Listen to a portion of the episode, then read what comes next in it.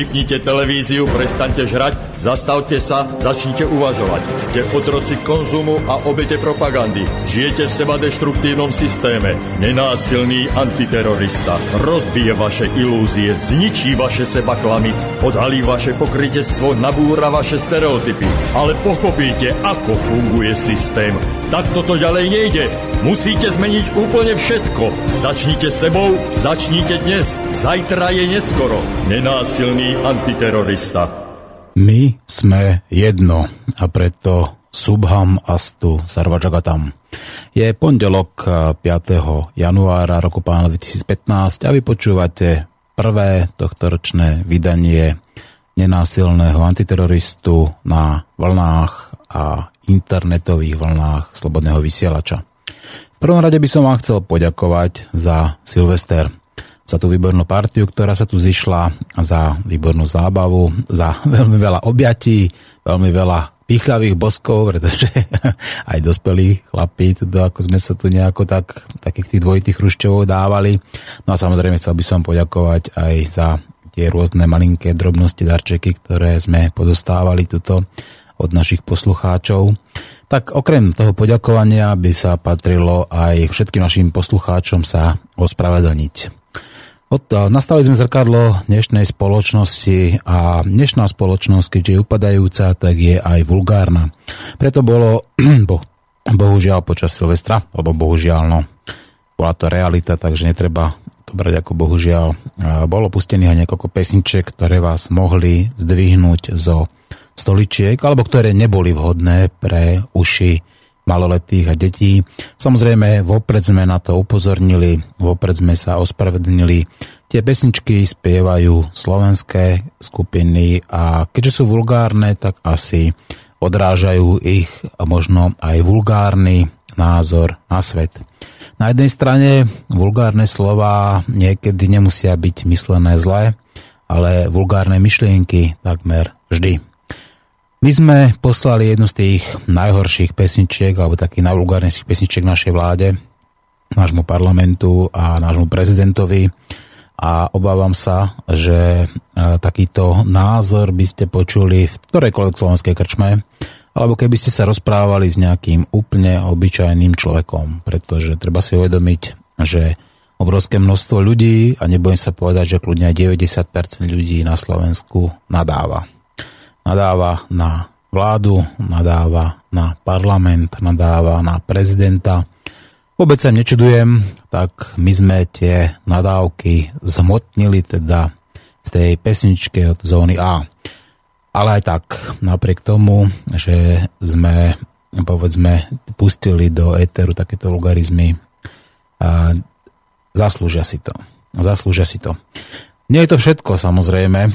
Dneska budeme sa baviť o reforme súdnictva s podtitulkom alebo s pokračovaním Zabudnite. Budeme hovoriť trošku o tom, ako, čo sa chystá na Slovensku, ako prebieha tá kvázi reforma, alebo a, možno bude lepšie, keď poviem rovno, že na Slovensku spravodlivosť neexistuje. Ešte skôr, než začneme hovoriť o tejto zaujímavej, ale hlavne dôležitej téme. Chcel by som pogratulovať všetkým Alexandrám, naj, najskôr svojej sestre Alexandre, ale potom samozrejme tých, ktoré poznám, napríklad Saške Vrtochovej, e, neunavnej aktivistke a všetkým Alexandrám, ktoré mali sviatok 2. januára tohto roku. Slečný, všetko najlepšie vám prajem, želám. No, poďme sa vrhnúť na reformu súdnictva. Začnem tým, že nejakými faktami, ktoré sa stali v minulosti. Napríklad tým, že do ústavného súdu, čo znamená do toho našeho najvyššieho súdu, aký existuje, to znamená súd, ktorý rozhoduje o ústave, dokonca ešte nad najvyšším súdom Slovenskej republiky, sa dostal sudca, ktorý bol a v minulosti odsúdený za úmyselný trestný čin. Budem citovať. Sudca ústavného súdu Juraj Horvát verejnosti zatajil dôležitú vec zo svojej minulosti. V roku 1996 ho Krajský súd v Bratislave odsúdil za trestný čin krátenia dane a uložil mu trest odňatia slobody na 6 mesiacov s podmienečným odkladom na 1 rok. Keď kandidoval za ústavného sudcu, trest už mal zahladený.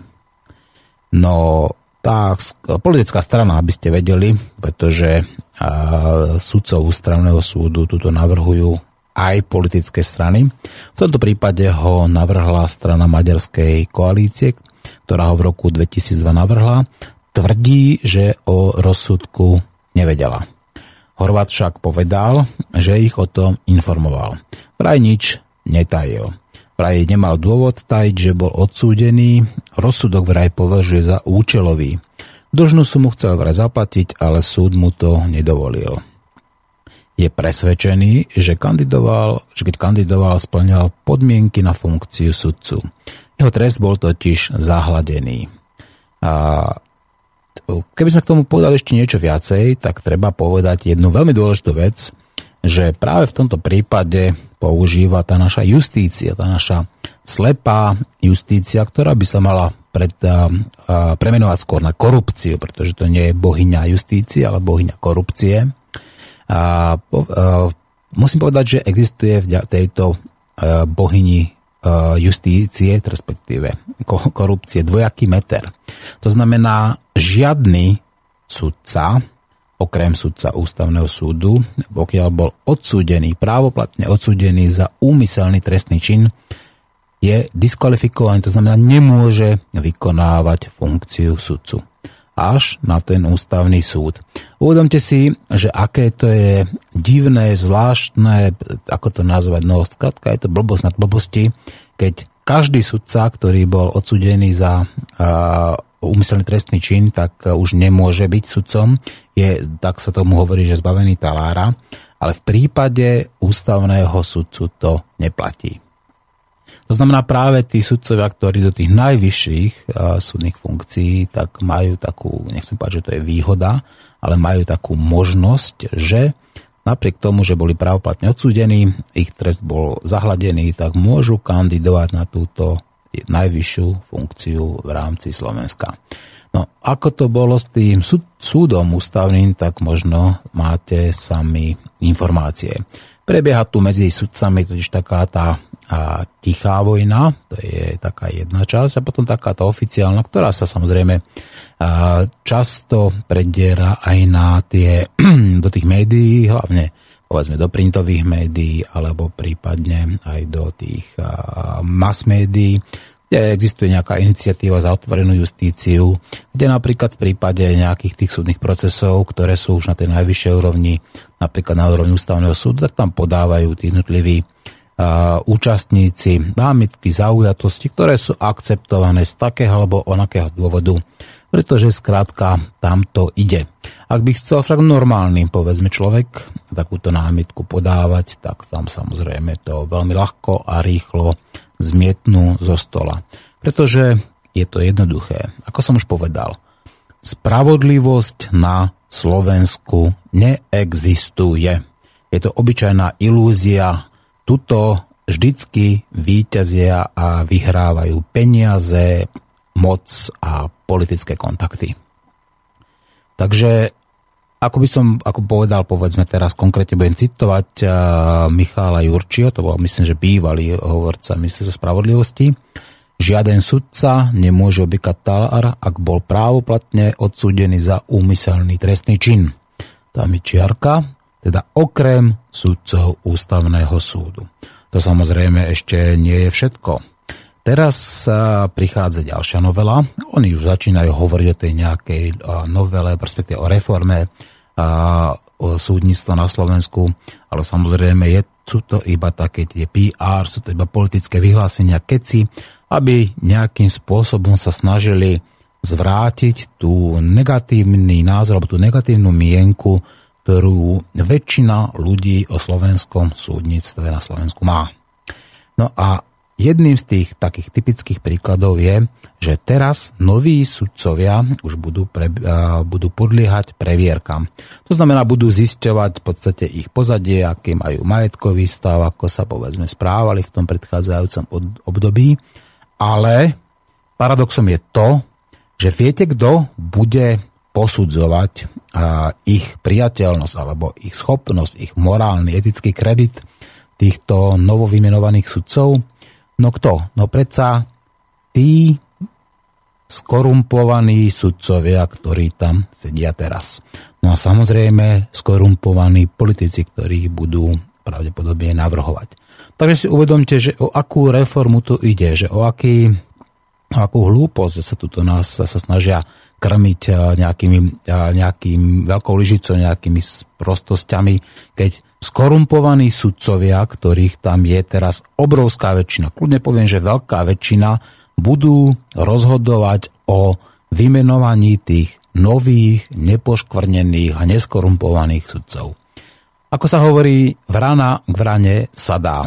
To znamená, že oni tam budú práve príjmať takých tých sudcov, ktorí budú mať už nejaké maslo na hlave, no z jednoduchého dôvodu preto, aby ich mohli samozrejme ovládať a tým pádom vydierať. Pretože medzi súd, medzi týmito sudcovskými klanmi a mafiami, tak existujú samozrejme také tie, a, také tie rôzne kliky, alebo rôzne materiály, kde sa držia títo sudcovia navzájom. A jak sa tomu hovorí, za prirodzenie.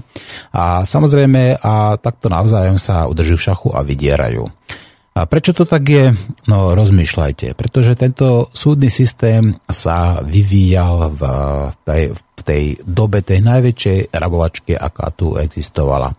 Tí sudcovia, ktorí odsudzovali povedzme ľudí za komunistov, tak odsudzovali ľudí aj potom aj po komunizme.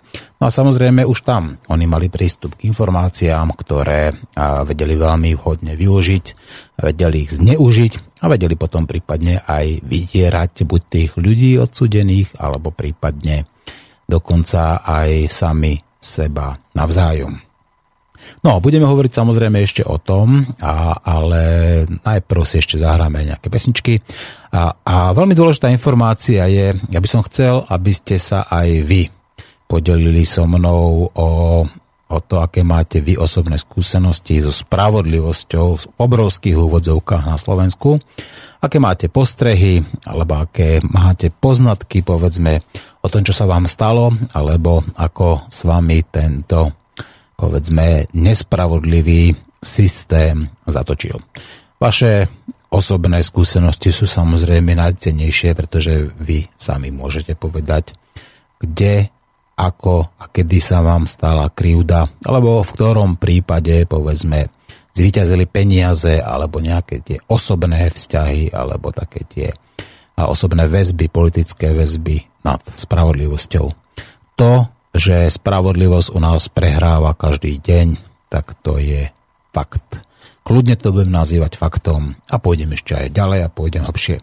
No ale aby som vám nekazil dobrú náladu, a ktorú pevne verím, že budete napriek všetkým tým zlým veciam, ktoré sa okolo dejú, mať aj v roku 2015. Zahrávam pesničku, ktorá vám to možno trošku opraví, túto vašu zlú náladu.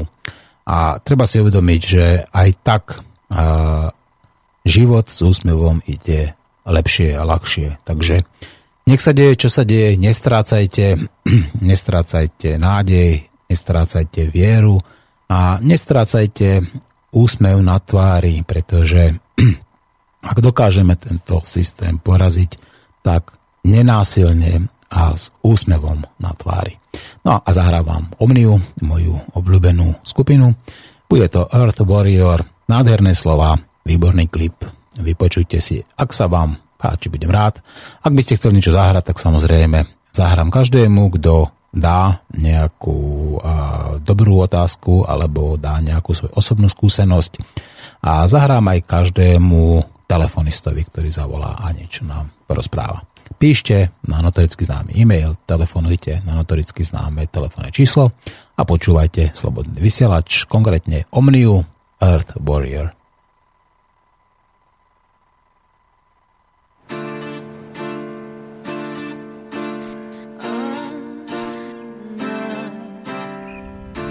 There's a war on nature, and we can all choose what to do. So if you feel like I feel the love of the earth, well, you can be an earth warrior too. Cause I'm a warrior. How about you?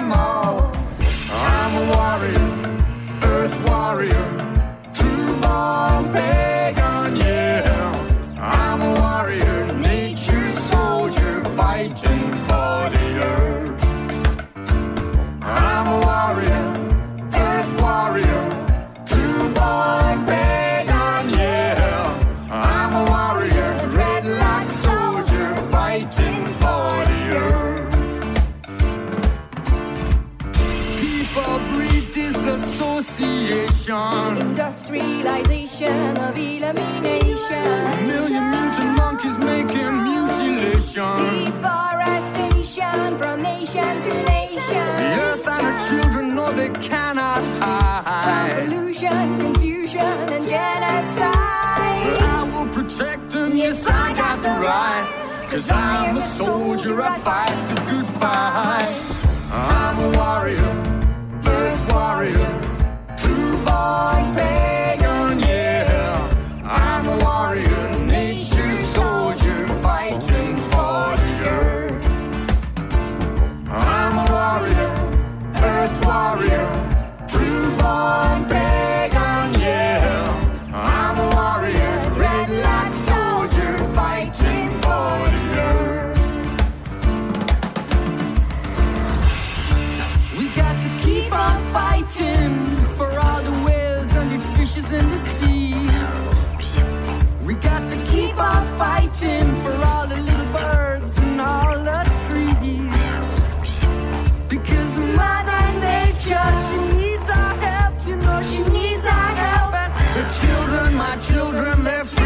my goal. I'll be fighting, fighting, fighting, fighting, fighting for them all.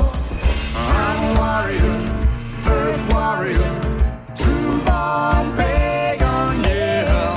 I'm a warrior, nature soldier, fighting for the earth. I'm a warrior, earth warrior, true born pagan, yeah. I'm a warrior, dreadlock soldier, fighting for the earth. Yeah, man. I'm a warrior, earth warrior. I'm a warrior,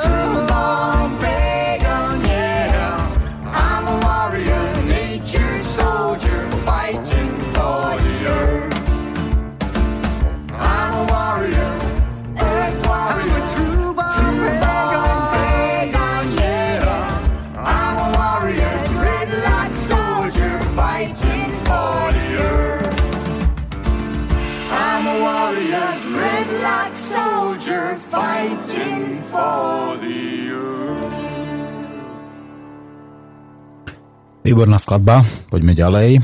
Takže prípad odsúdeného sudcu ústavného súdu pána Horváta ukazuje, že zákon kladie menšie nároky na sudcu ústavného súdu ako na obyčajného sudcu.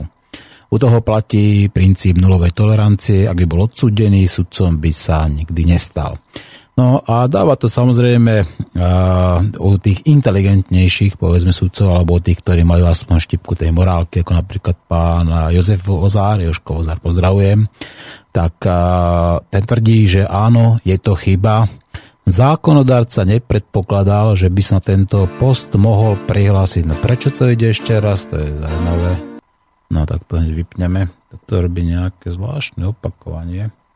No dobre zvládneme to. Tak to šups, dobre. Čiže uh, ten nepredpokladal, že by sa hlásil niekto, kto by nesplňal tie podmienky na súdcu Všeobecného súdu. A toto samozrejme si myslí viacej právnikov, aj viacej dokonca ústavných právnikov, a niektorí politici, ale sú to v podstate iba také nejaké vyhlásenia z ich strany, ktorými si v podstate zvyšujú svoju popularitu. Nehovorím o pánovi Vozárovi, ale hovorím povedzme o tých iných právnikoch a politikoch, ktorí v podstate vytlkajú z toho iba politický kapitál sami pre seba aj samotní sudcovia ústavného súdu, ako napríklad pán Mazák, tak hovorí, že to je nemilé, alebo by som povedal, ako hovorí, neprípustné. A dokonca v tom období, keď sa to stalo, tak bol pán Jan Mazák sú predsedom tohto súdu. Pretože riešiť takéto veci, že sa práve do ústavného súdu dostal kandidát, ktorý bol odsúdený, právoplatne odsúdený za úmyselný trestný čin. Tak to je skrátka nonsens. Ale takýchto nonsensov samozrejme je tu oveľa viacej, pretože presne taký istý nonsens je, keď majú skorumpovaní sudcovia rozhodovať o výbere nových neskorumpovaných kandidátov. To je skrátka, to normálne hlava nebere. Toto je, keď sa človek zrazí s koňom ako trikrát po sebe, tak toto skrátka je neprípustné. No a tomuto oni hovoria, že reforma súdnictva. Samozrejme, e, tam tým parlamentom prešiel zákon, kde chceli ešte retroaktívne e, aj ostatných sudcov ako e, preveriť, to znamená chceli zistiť v podstate, akým spôsobom nadobudli svoj majetok a či tam napríklad nespôsobili nejaké, či nemajú prieťahy v konaní, takže či tam nemali nejaké iné vyfikundácie. No samozrejme, sudcovia sa ohradili, že to je zasahovanie do ich imunity a do ich, povedzme, právomoci, že tam výkonná moc, moc rozhoduje do súdnej moci. No, ja to poviem priamo. Tuto sú previazané všetky tri zložky tejto kvázi demokratickej moci, to znamená súdna moc je previazaná s výkonnou mocou a zároveň je previazaná tou zastupiteľskou mocou.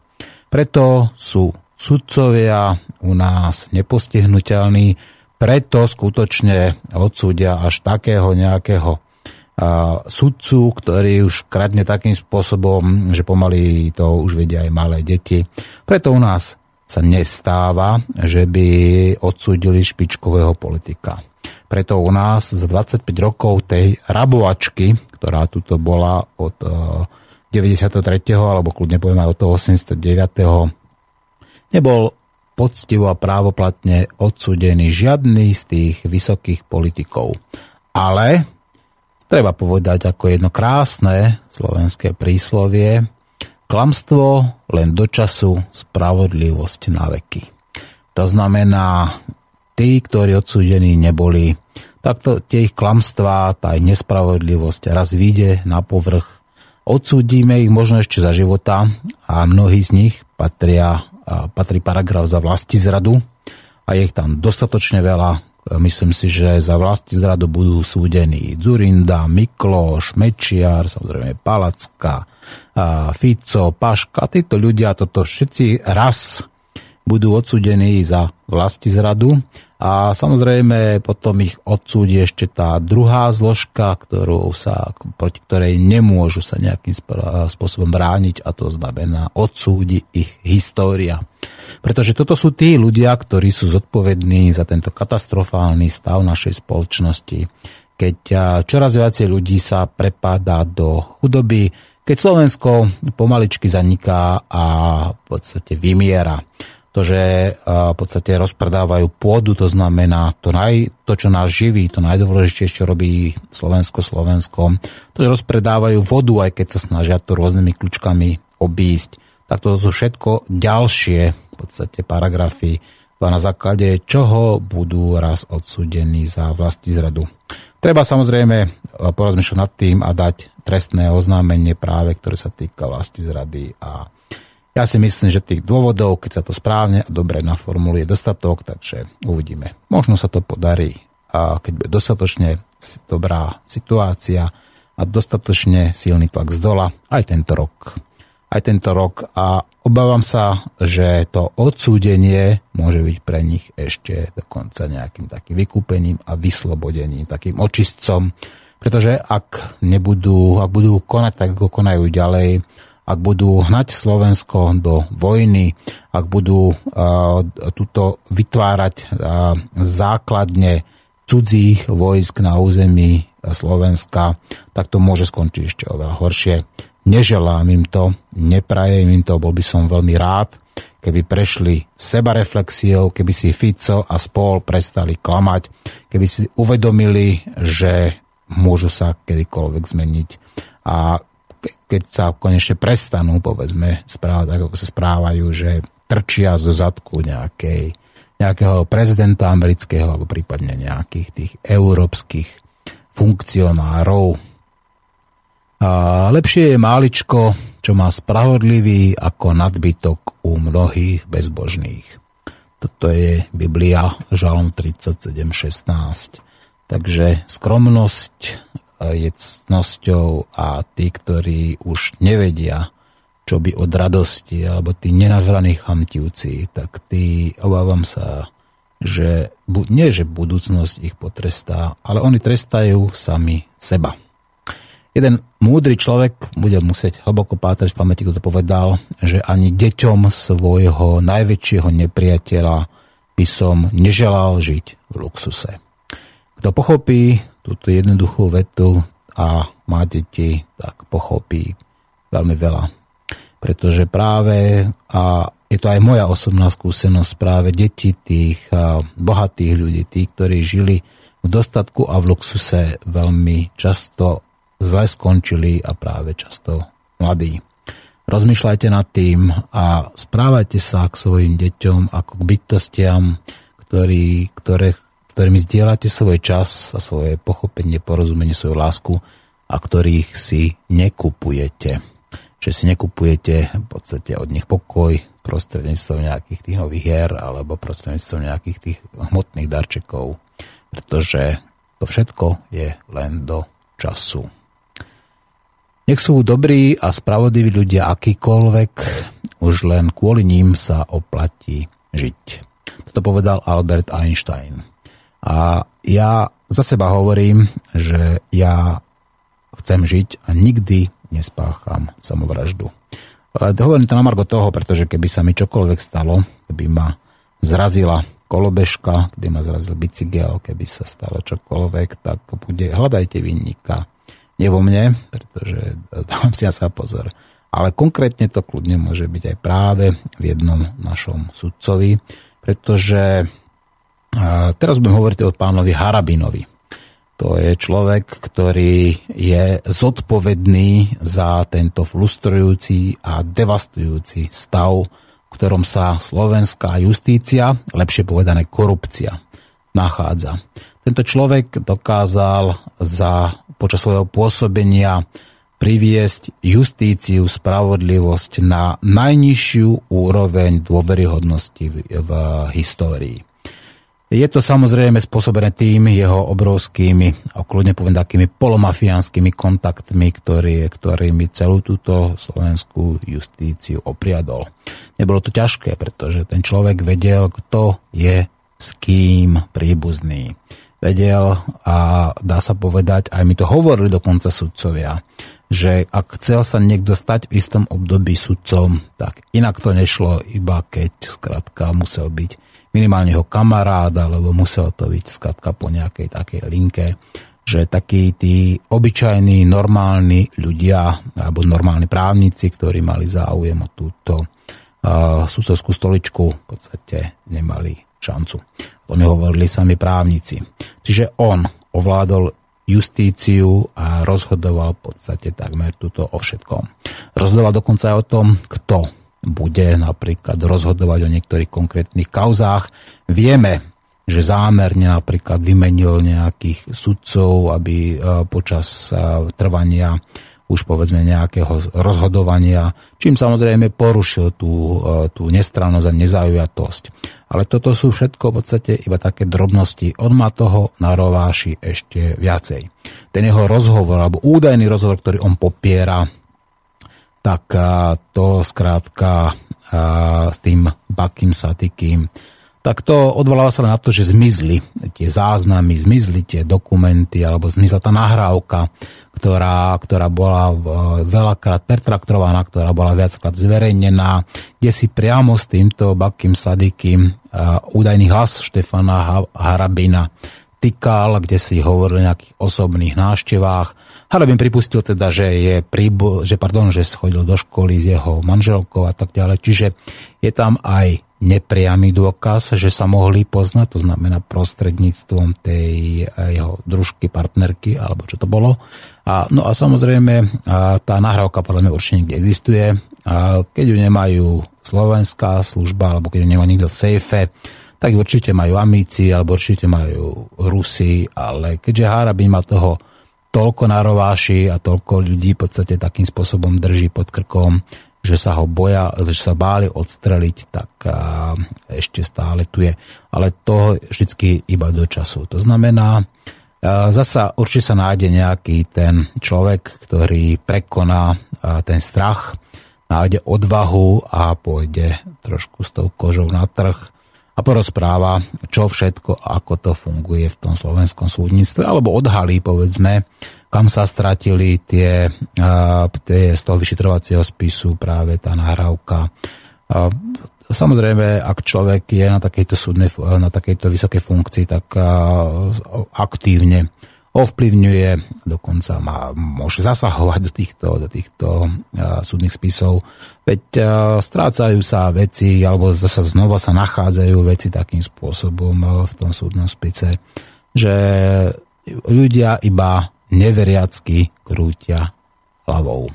Ryba smrdí od hlavy a pokiaľ bude Štefan Harabín kdekoľvek, kdekoľvek, to znamená, keď bude oblíkať talár, alebo bude v podstate aj obyčajným sudcom nejakého okresného súdu, čo on samozrejme nikdy nebude, to predpokladám, že nie, ale pokiaľ bude skratka oblikať súdny talár, pokiaľ nebude mať kolegov v takých tých pruškovaných, pruškovaných uniformách, tak na Slovensku budeme stále hovoriť iba o ilúzii spravodlivosti.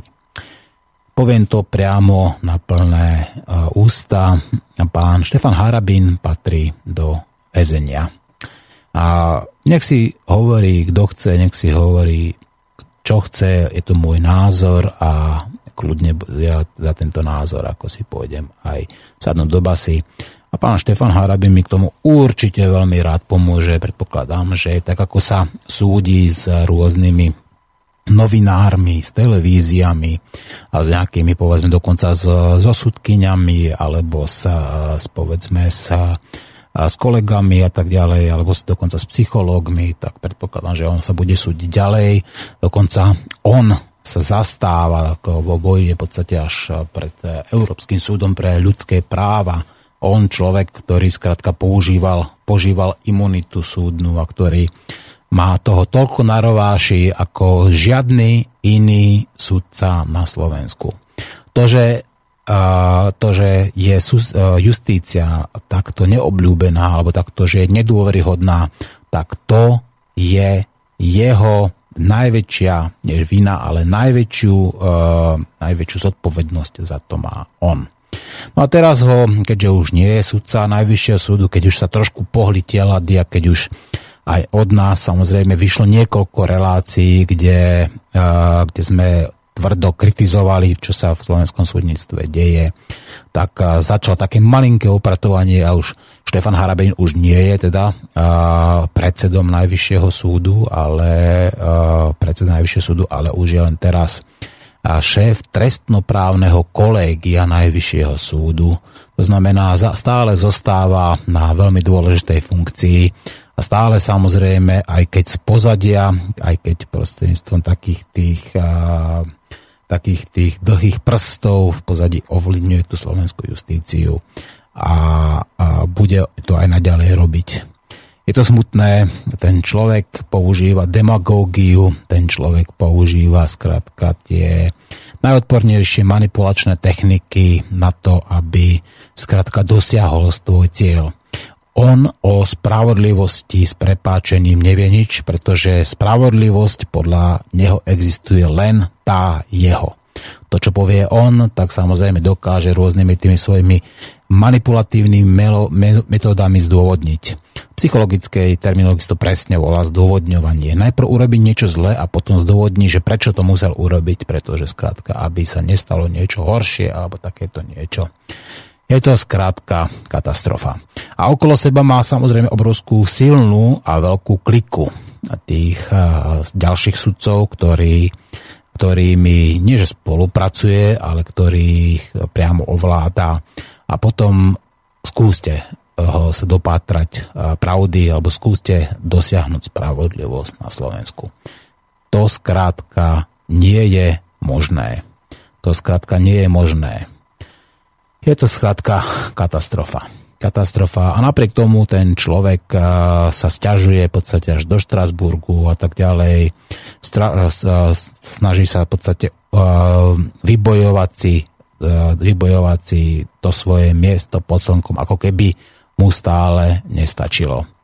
Na druhej strane rozmýšľate, prečo práve v takých tých kauzách, ktorých išlo o miliardy, prečo práve vtedy zasahoval do zloženia toho senátu pán Harabín, a prečo práve menil vtedy ten senát a tak ďalej, prečo upravoval tie rozvrhy sudcov a tak ďalej, prečo povedzme tých sudcov, ktorí si ho dovolili pokutovať, prečo ich perzekoval, prečo dokonca niektorí sudcovia vo veľmi zlom psychickom stave nejako skoršie zomreli.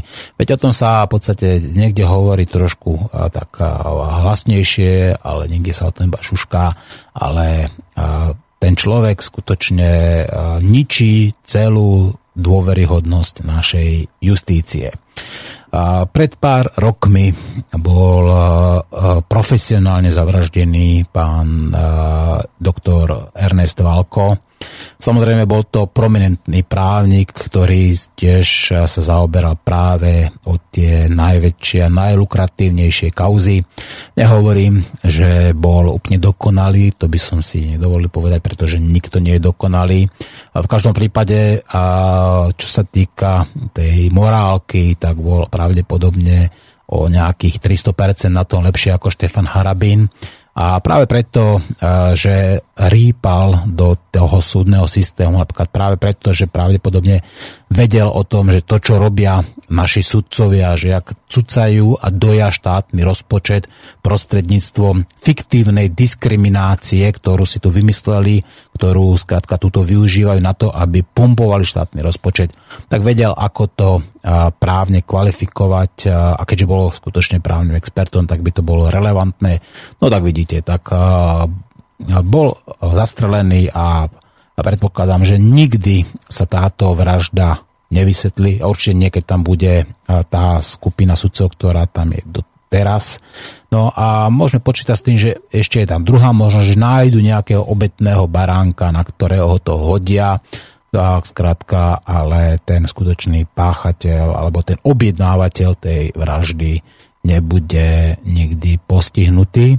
Alebo sa to dozvieme možno, že až keď prejde táto éra z tejto korupcie, to znamená z tých, títo korumpovaní sudcovia, keď budú uh, sedieť tam, kde sedieť majú. To znamená nie za predsednickým stolom súdu, ale na hlavici obžalovaných, alebo prípadne aj rovno vo väzení. Pretože tých sudcov, ktorí takýmto spôsobom rozmnožujú svoje majetky, keď, keď tá váha zlata na tých pomyselných váhach justície v podstate vždy výťazí, tak takých by sme tu mohli nájsť obrovské množstvo. Mohol by som ich menovať, ale stačí, keď si pozriete napríklad aj také tie prepojenia, veď už existuje nejaké také virtualizácie tých prepojení, kto s kým, kde, ako je rodinne prepojený, keď napríklad detko bol sudca, otec bol sudca, obidve deti sú sudcovia, alebo keď nie sú sudcovia, ak sú prokurátori a sú jeden na krajskom súde, druhý na okresnom súde a potom, aby to nebolo všetko v jednom meste, tak potom z jedného súdu ide povedzme do ďalšieho mesta a do ďalšieho mesta takýmto spôsobom. Tuto máme doslova nepotizmus, to znamená to personálne rodinné prepojenie celých tých sudcovských klanov a tým pádom kľudne môžeme tu hovoriť o organizovanej sudcovskej mafii. No a preto je potrebná a dôležitá reforma. Dokonca aj bývalý prezident ako Gašparovič, ktorý bol známy práve tými všelijakými tými bombotmi a preklepmi a tak ďalej, tak ten dokonca povedal, že na Slovensku je potrebná reforma súdnictva, ale ja sa obávam, že nielen reforma, alebo sa, že na Slovensku by sa mal súdny systém začať budovať znova. Ja viem, že sú to tvrdé slova, ale to, čo máme tu na Slovensku, toto skrátka už zreformovať nejde. Tu si totiž to protirečia v tomto skorumpovanom súdnom systéme jeden zákon druhému. A nikoho to nezaujíma, nikoho to samozrejme neinteresuje, pretože tam sa nejedná až také peniaze. Keby šlo peniaze, tak v tom prípade by sa to niekoho zaujalo. Poviem konkrétne, napríklad zákon o ochrane prírody protirečí zákonu, ktorý sa týka protipovodňových opatrení. Jedno protirečí druhému A len preto, že tu máme obrovské množstvo zákonov. Už som to povedal trikrát alebo štyrikrát. Na Slovensku, čo sa týka počtu zákonov, tak sme tretí vo svete. Neviem, kto je jednička, ale kľudne to môže byť napríklad Amerika. A neviem, kto je dvojka, ale Slovensko bolo trojkou. To znamená, čo sa týka tých zákonov, a vyhlášok a všelijakých takých tých nariadení a smerníc, tak ich tu máme e, toľko, že sme tretí na svete. Myslíte si, že viac zákonov znamená ako väčšia justícia? Nie. Viac zákonov znamená väčšia korupcia. Pretože čím viacej zákonov máte, tým viacej máte pečiatok, úradníkov, všetkých administratívnych rozhodovaní, rozhodovaní, rozhodnutí a tým pádom samozrejme máte viacej možností, no čo? Korumpovať alebo ovplyvňovať toto rozhodnutie. To preto hovorím, že reforma súdnictva nie je možná. Musíme celé súdnictvo budovať odznova, musíme sa zbaviť tých skorumpovaných sudcov, ktorých tam máme teraz a ktorých tu je obrovské množstvo. Ak povedzme 70%, neviem, teraz sa odhadujem, že to tak nejako bolo, ale neviem, či nie až 80% týchto sudcov povedzme dalo tú antidiskriminačnú žalobu, kde normálne úplne sprosto doja Slovenskú republiku alebo vás, občanov, o peniaze, len preto, že si vymysleli nejakú diskrimináciu, že sú diskriminovaní oproti sudcom z toho špeciálneho súdu, pretože mali nejaké iné menšie platy, tak to je skrátka uh, nonsens, ďalší nonsens, pretože kto je zodpovedný za spravodlivosť a za dodržiavanie uh, antidiskriminácie ako na Slovensku? No samozrejme sudcovia. Tak ja sa ich pýtam, kto ich diskriminoval? Slovenský štát? Veď oni sú v tom štáte zodpovední za, uh, za spravodlivosť. A okrem toho, kto rozhoduje o tej ich diskriminácii? No predsa oni sami.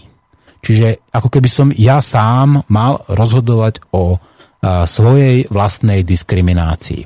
Alebo že by to mal rozhodovať povedzme moja sestra napríklad, ktorá akože by mala asi nejakú takú 20% možnosť povedať teda, že to nie je tak, ale 80% by som rozhodoval o tom, ja ona by mi teda potvrdila, aby som formálne dodržal nejakú tú, to, to zdanie ako tej spravodlivosť, tak aby som to teda neurobil. Ja tak sestra, vieš čo, povedz ty prosím ťa, že som diskriminovaný, veď vidíš, že som, veď určite som, však som starší a tak ďalej.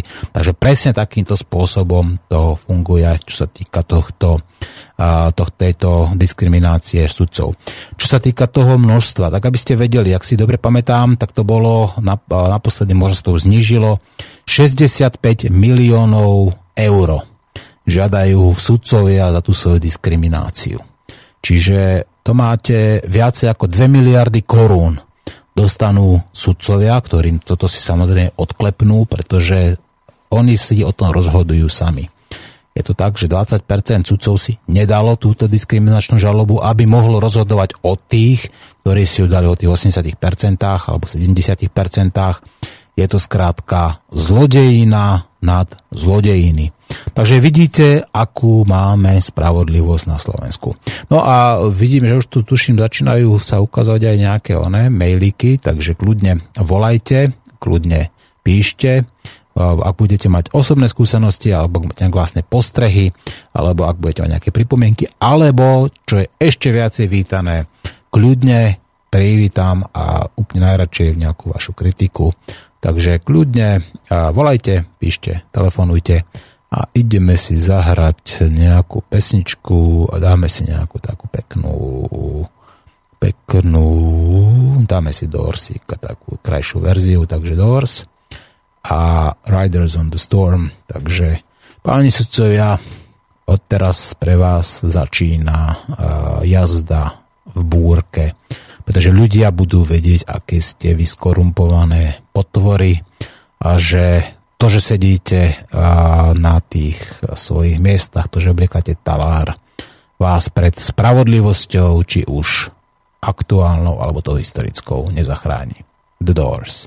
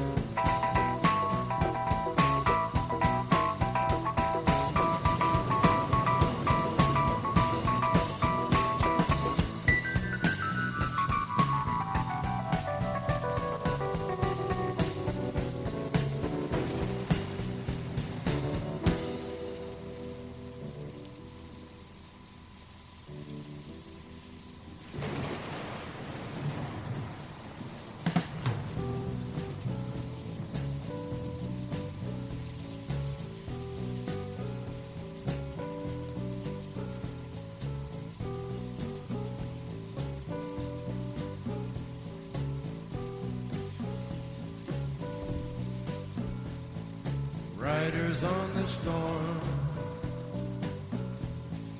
Riders on the storm.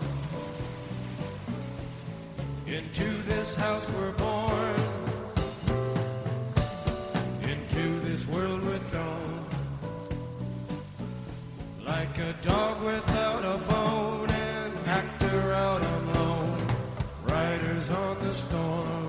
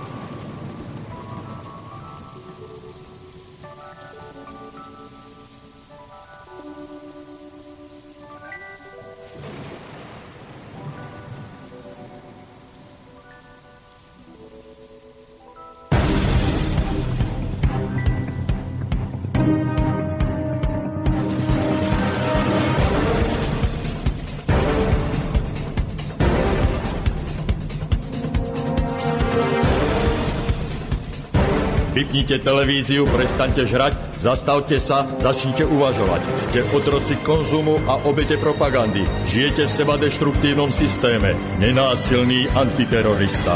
Rozbije vaše ilúzie, zničí vaše seba klamy, odhalí vaše pokrytectvo, nabúra vaše stereotypy. Ale pochopíte, ako funguje systém. Tak toto ďalej nejde. Musíte zmeniť úplne všetko. Začnite sebou, začnite dnes. Zajtra je neskoro. Nenásilný antiterorista. Presne tak, zajtra je neskoro a je neskoro reformovať, reformovať túto našu justíciu. No, Janko Bojem, ak si dobre pamätám z Nového mesta, tak veľmi dobrý postreh má a píše, že na miesto vedúceho údržby potrebuješ odpis alebo výpis z registra trestov a vidíte človek, ktorý kandiduje a ktorý sa stane povedzme ústavným sudcom, to takúto vec nepotrebuje. No, hovorím, je to celé úplne na hlavu postavené, preto by bolo uh, lepšie, keby sme už začali hľadať nejaké iné spôsoby, ako dať tú našu justíciu do poriadku. Obyčajnou tou reformou tak sa nedostaneme ďaleko, pretože tam tí uh, práve tí najskorumpovanejší, tak tí sú tam najviac zabetonovaní. Je to rovnako ako v tej politike, keď tu existujú tie štandardné politické strany, a ktoré nechcú nikoho medzi sebe pustiť a ktorí v podstate sa snažia nejakým spôsobom ovládať tú partokraciu, ale samozrejme aj sa im to darí. No, čo sa týka ešte toho Štefana Harabina, tak ja by som sa samozrejme k nemu vrátil, pretože tá jeho demagógia zaznieva v podstate aj z jeho vyjadrení. Nehovorím teraz o tých vulgárnych, ale hovorím ako o konkrétnych. Počúvajte ma. Predseda Najvyššieho súdu Štefan Harabín sa opäť obrátil na Európsky súd pre ľudské práva. On sa samozrejme súdi so, so všelikým a povedzme s politikmi, s médiami. No a samozrejme, ako si vôbec dokáže nájsť čas na to, aby pracoval, keď takto sa súdi, veď toľko súdnych sporov, tak človek musí sa venovať k tomu právnikom a tak ďalej, dávať pokyny, však samozrejme, že pravdepodobne nerobí sám, plus samozrejme chodiť na tie pojednávania, ako, a takže kde, kde ten človek ako, kedy vôbec spí, keď takýmto spôsobom funguje. A tentokrát sa pán Štefan Harabin stiažuje na to, že mu ústavný súd neumožnil obnovu konania o disciplinárnom návrhu za neumožnenie kontroly ministerstva spravodlivosti na jeho súde.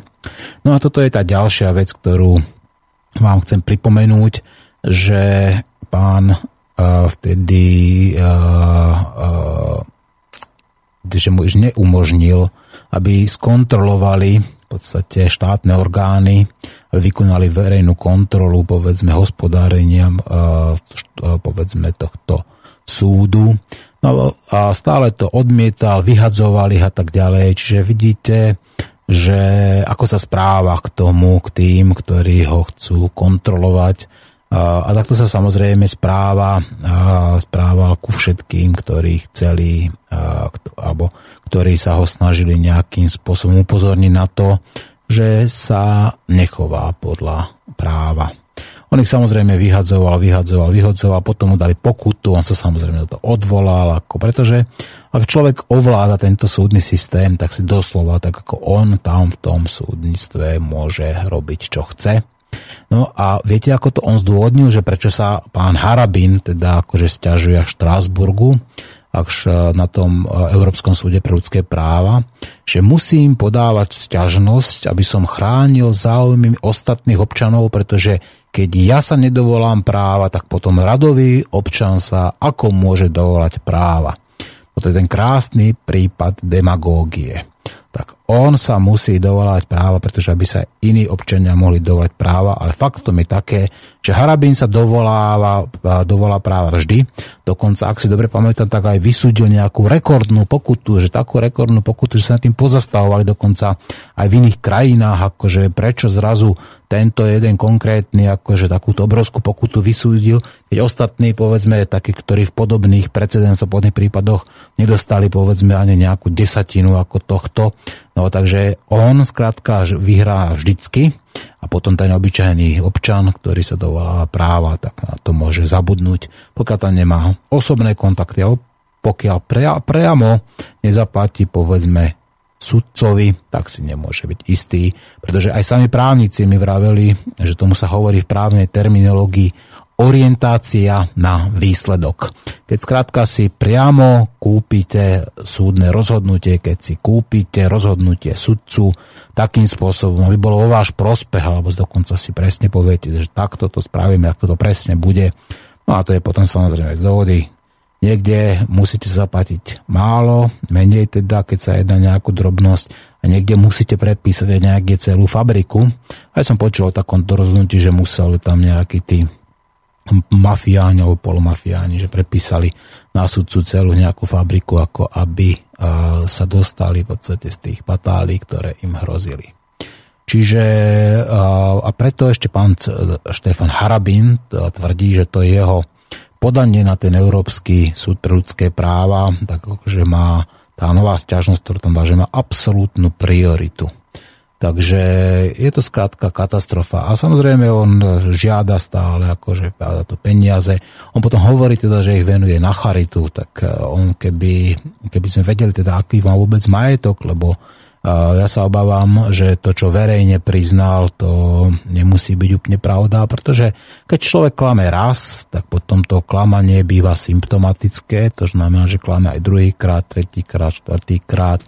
No a keď napríklad klamal teda, že sa, že sa nepoznal povedzme s tým bakým sadikým, alebo že skratka, že neexistuje žiadna takáto nahrávka, len preto, že zmizla povedzme z toho dôkazového materiálu prokuratúry, tak skrátka to sú evidentné skrátka lži.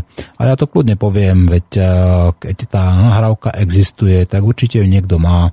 No alebo čakajú v podstate pravdepodobne na nejakú vhodnú príležitosť, keď budú potrebovať zase nejaké eh, rozhodnutie správne, aby padlo a potom to sa na ňu vyťahnú. Ako a ja si myslím, že eh, aj tak tam už dlho neustojí, pretože tá stolička sa pod ním kýve, hoci si sa s Ficom boskáva takým spôsobom dvojitých chruščov alebo trojitých chruščov si dávajú, keby to boli pokrvní bratia.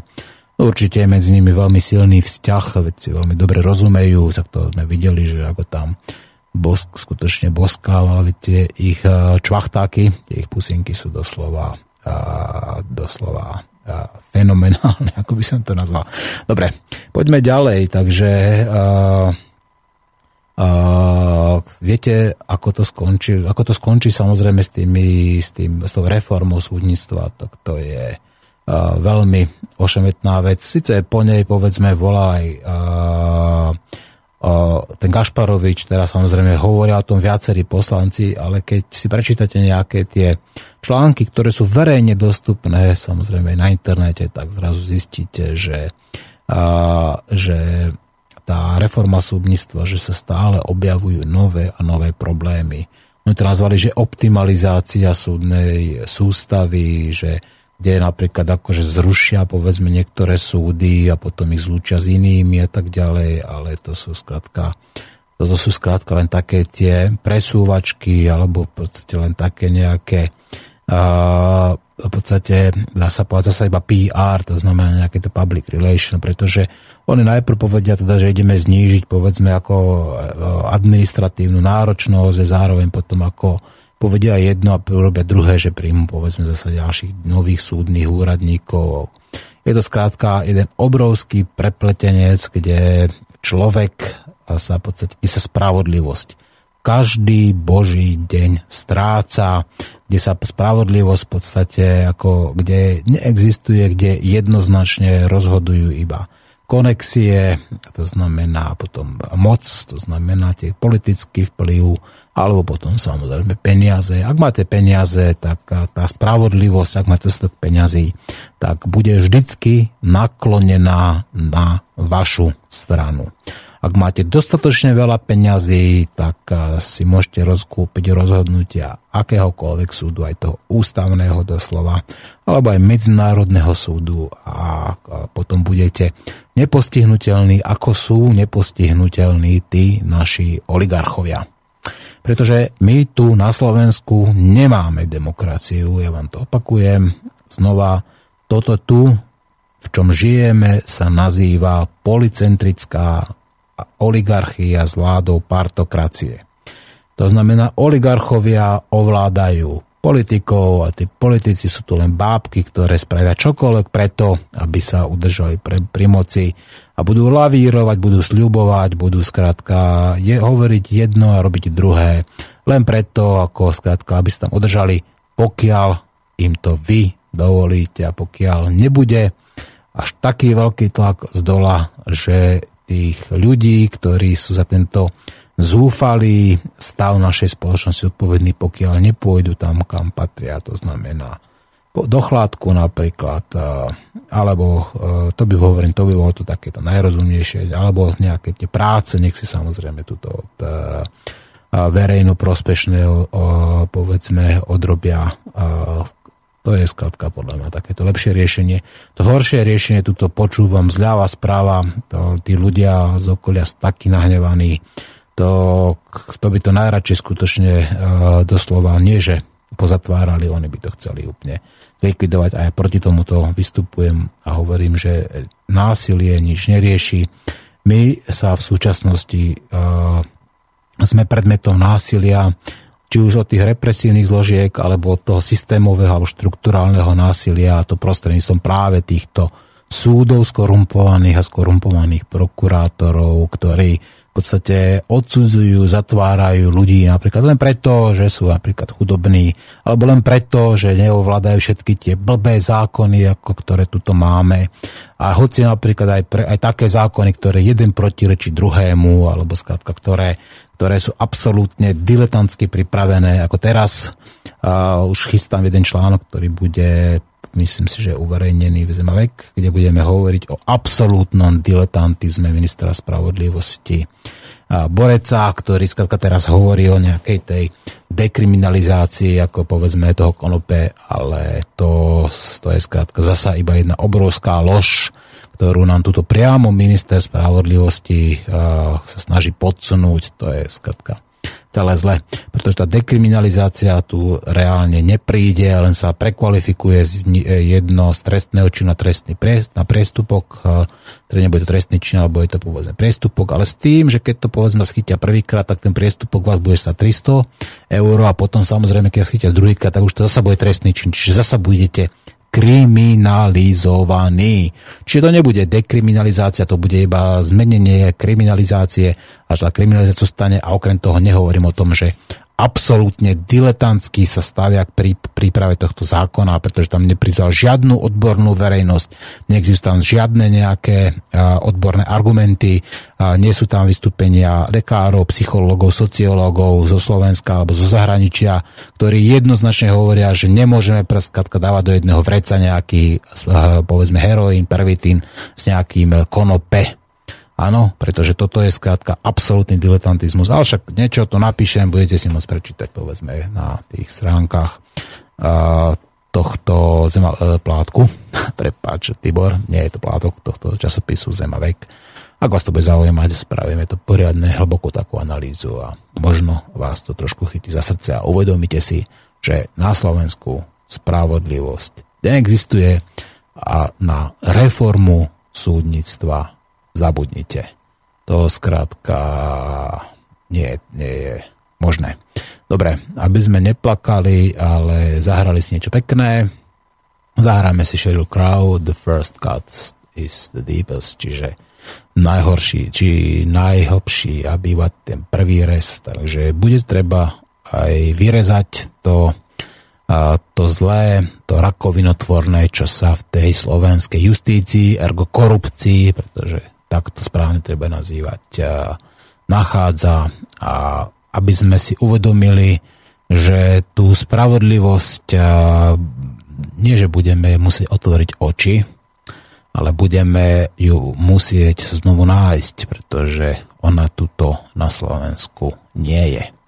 Spravodlivosť sa nenachádza v budove súdov a spravodlivosť nežije pod strechou, kde sa nachádzajú politici. kde sa nachádzajú práve títo, títo ľudia, ktorí sú zodpovední často za tento zlý stav spoločnosti, ktorý nás vedie tým neželaným smerom, to znamená k nejakej vojne, ktorá už dá sa povedať nám tuto zvoní za hranicami. Takže počúvajte Sheryl Crow a počúvajte Slobodný vysielač a, a píšte, mailujte teda alebo telefonujte.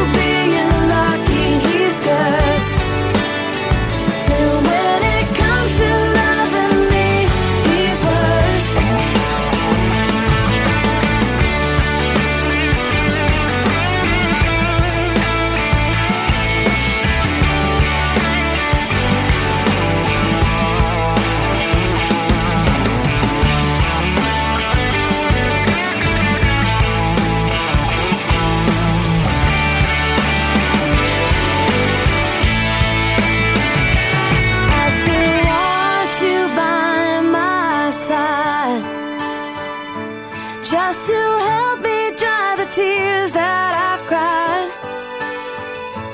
But I'm sure gonna give you a try. Cause if you wanna try to love again,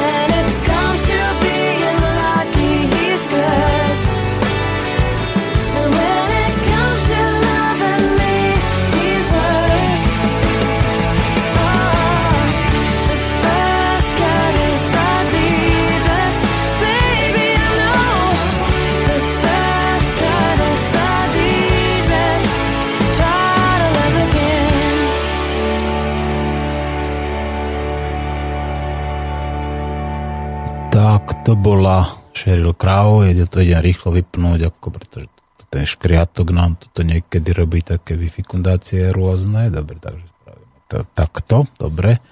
Už škriatok tam nebude môcť nič robiť. No mám tu jednu upresňujúcu informáciu, ktorá vyšla len dva dni pred Silvestrom roku 2014, či 29.12 a uviedli, že počet sudcov žalujúcich štát vo veci príplatkov, to je práve tá antidiskriminačná žaloba, sa znížil na polovicu. Možno to je spôsobené aj tým, že sa o tomto viacej písalo, veľmi kriticky písalo.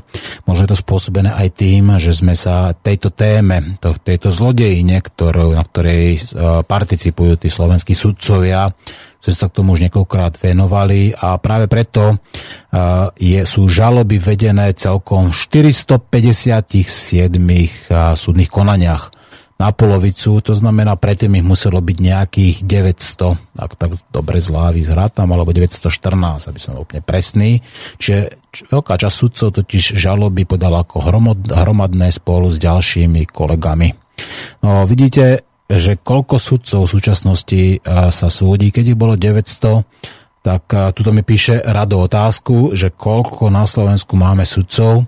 Ja to neviem presne, samozrejme dá sa to dohľadať, dá sa to zistiť, ale myslím si, že ak si dobre pamätám, približne tak sa mi nejako v hlave marí, že by malo byť okolo 1200, možno 1300, takže uh, možno to bude viac, nechcem, nechcem si teraz presne vymýšľať. Pozrite si, dohľadajte si, ak, ak som uvedol nepresné číslo, ak ich je viacej, tak samozrejme sa ospravedlňujem.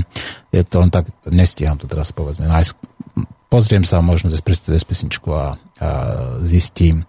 No v každom prípade, keď máme len tých 457 súdnych konaní, kde sudcovia žalujú štát, pretože boli tomto štát, týmto štátom diskriminovaní, keď oni sú zodpovední za spravodlivosť a antidiskrimináciu ako v tomto štáte. A rozhodujú to ich kolegovia, možno z vedľajšej kancelárie, alebo dokonca nejakí spolužiaci, alebo dokonca možno, že akože ich aj príbuzní, tak to je samozrejme všetko v poriadku. Veď prečo by si sudcovia ako a, a, a prečo by si dokonca? Aha, počkaj, takto. Takže už viem presne, takže som to zistil, takže v súčasnosti máme aktívnych sudcov, to znamená tí, ktorí rozhodujú 1366. Takže, takže 814 ich podalo tie žaloby.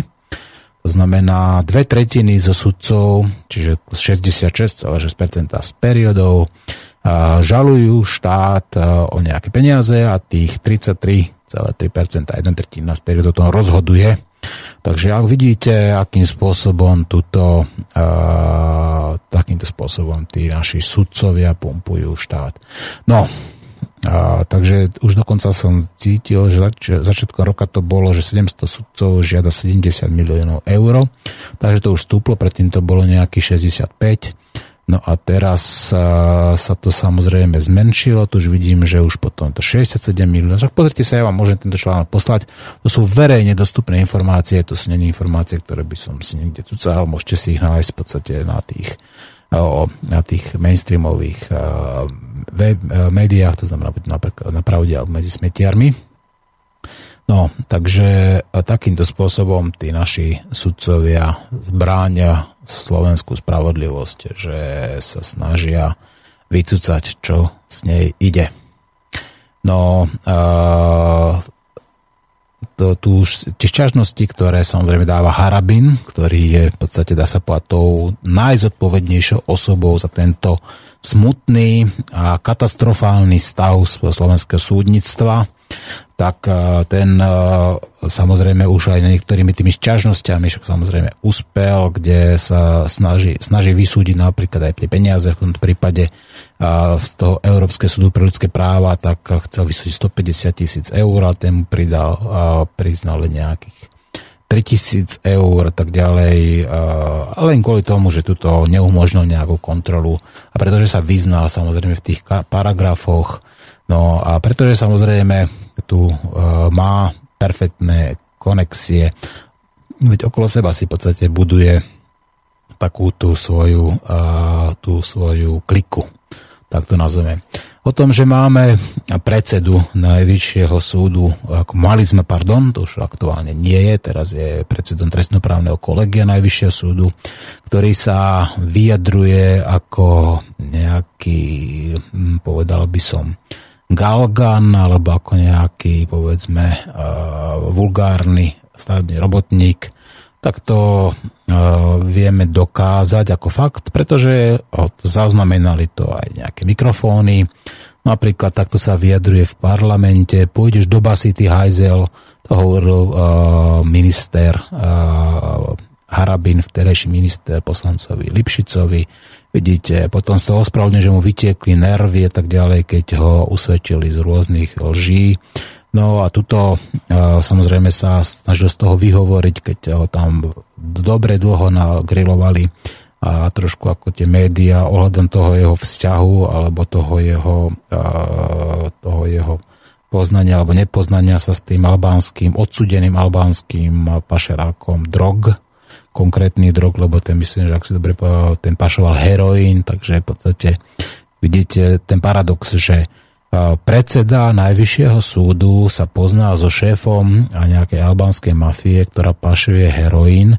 No samozrejme, tak on tvrdí, že nie, veď ako samozrejme, pretože tie dôkazy zmizli, alebo je niekde v tom sejfe, ale on ho od začiatku hovorí, že či, či si s ním týkam, hovorím oveľa viac, nemám žiadny vzťah a to je oveľa viac. No. To som veľmi zvedavý, že že ako to je možné, že sa pozná povedzme z jeho, uh, z jeho manželkou, partnerkou alebo čo to bolo a nepozná sa s ním a napriek tomu ten, jeho, ten človek má jeho telefónne číslo, pretože on volal jemu, ak si dobre pamätám, že nevolal Štefan tomu Bakimu, ale Baky volal jemu a od začiatku stýkali, ešte si dohadovali stretnutie. Toto nerobia ľudia, ktorí sa vôbec nepoznajú. Aj napriek tomu, že tieto dôkazy zmizli, to ešte neznamená, že to nie je pravda. Ono to je tak, že lož to bude, aj keď jej budú veriť všetci a pravda zostane pravdou, aj keď jej nebude veriť nikto. Takže to, že sa tieto záznamy alebo tieto nahrávky stratili, tak to neznamená, že to je ešte lož. Sú to možno nepriame indície alebo nepriame dôkazy, ale aj na základe nepriamých dôkazov, na základe toho, ako sa ten človek správa, tak sa dá veľmi ľahko, alebo pre tých školených, povedzme, psychologov, tak odvodiť, zistiť, teda, že či ten človek skutočne hovorí pravdu alebo nie. Možno by bolo zaujímavé, keby napríklad tento pán išiel aj na poligraf, to znamená detektor lži, kde by dokonca najlepšie, keby to bolo verejné, že by ho pekne tam posadili, aby tam aj ľudia videli, ako sa správa, potom by sa na toto pýtali.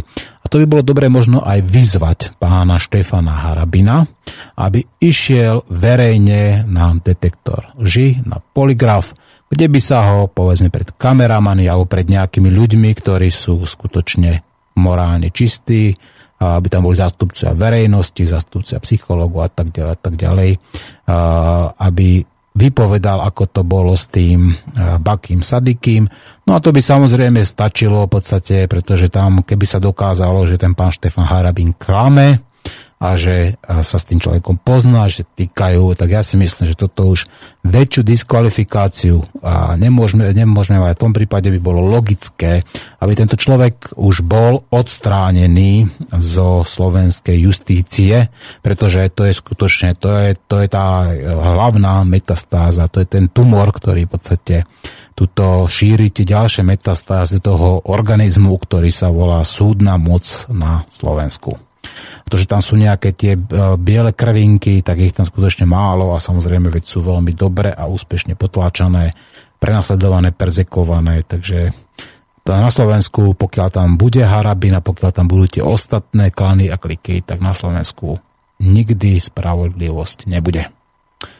No, pôjdeme ďalej a budeme sa možno ešte venovať venovať ešte nejakým tej, tej reforme pretože o tej, o tej reforme samozrejme tí politici, to znamená, tí politici už o to ohlasujú a tak ďalej, tí politickí nominanti, ako hovoria, že je dokonca, že nejaká, sú spokojní a tak ďalej, že už nejaké to, to, čo sa už zmenilo, že už e, bolo správne, už bolo v podstate bez nejakých ťažkostí prijatých, ale v skutočnosti zase tí sudcovia sa samozrejme sa oby, e, oby, ozývajú, že to tak nie je, že im tu neustále ako pribúdajú povedzme ďalšie a ďalšie nevyriešené prípady.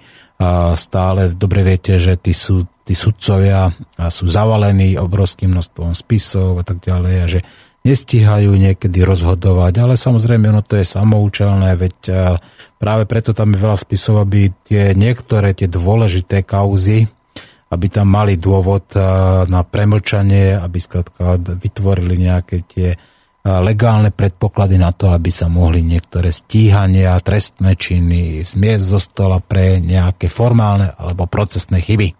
Takýmto spôsobom totiž to tie naše súdy pracujú, že v prípade, keď sa jedná o nejakého cigáňa, ktorý ukladne sliepku, tak to majú vyriešené aj cvaj. Keď sa jedná o nejakého drobného, povedzme nejakého takého, čo nezaplatil, povedzme nejakú tú pôžičku, povedzme od nejakej tej úvernickej firmy alebo od nejakej úvernickej banky, tak to dokážu vyriešiť veľmi rýchlo, ale keď už sa jedná o niečo dôležité alebo vážne, to znamená, keď už sa jedná o miliardy alebo keď sa jedná o ľudí, ktorí sú priamo politicky činní alebo boli politicky aktívni, tak tam zrazu prichádza k rôznym formálnym nedostatkom, procedurálnym chybám, procesným chybám. Skladka tu prichádza vždy k nejakým takým veciam, ktoré v podstate predlžujú to samotné súdne konanie a ktoré v podstate takýmto pomaličkým spôsobom strkajú do, do, povedzme, do stratená, alebo doslova do písmena, ktoré takým spôsobom, že také tie kauzy, ktoré vedia, že treba dať do šuflíka, tak ich daj do šuflíka a vyťahnú ich až na druhý deň, povedzme po tých eh, premočacích lehotách.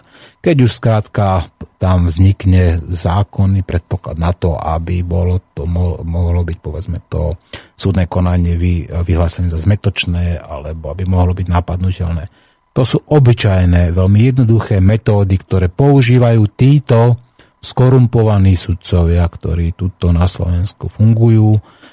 Medzi tými 1366 ľuďmi. Skutočne je tam veľká väčšina, ktorá živí v nás nejakú ilúziu spravodlivosti, ktorá nás tuto krmi takými mantrami, ako že, za, že neznalosť zákona neospravedlňuje a také, takými to skrátka blbosťami, pretože toto z, e, logicky zdravo uvažujúci alebo sedliackým rozumom uvažujúci človek povedať nemie, nemôže, pretože to skrátka je nemiestné. Nie, že nemiestne, to som ešte veľmi zle povedal, to je absolútne iracionálne. No, dobre, poďme ďalej. Ešte možno by sa patrilo povedať aj niečo o tej spravodlivosti, ale povieme si to až keď sa napijem a keď si dáme nejakú pesničku a tentokrát dáme sa zase pre, pre zmenu Rusku, lebo sme hľadali teraz väčšinou tie anglické. Tentokrát to bude Lube a ty tam, tam, tam, kde sme rodina rastie. To je taká, taký pekný sladiačik od skupiny Lube. Počúvajte Slobodný vysielač, počúvajte dnešný tak trošku no, poriadny monológ, pretože ešte sa tuto naši uh, poslucháči neodvážu na to, aby zatelefonovali, čo si myslia o slovenskom súdnice a týmto pádom ich znova vyzývam, aby kľudne zavolali, že nemusia sa predstaviť, ako stačí prvým menom, aby ak majú strach, tak budeme uh, sa snažiť byť diskrétni. No, tak v každom prípade počúvajte Lube a, a ty tam. Струйкой дым понесло тишина Запечалилась в небе Ну и пусть мне печаль не страшна. Главное, что есть ты у меня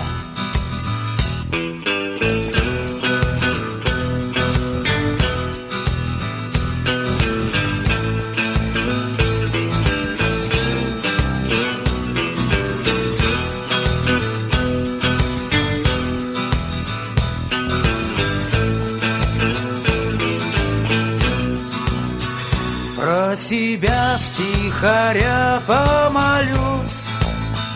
Закурю и опять зарекусь. Жаль, что только сейчас понял я. Главное, что есть ты у меня. А ты там, там, там, где смородина растет. И береза тонким прутиком песок метет А ты там, где весна, а я здесь, где зима. Главное, что есть ты у меня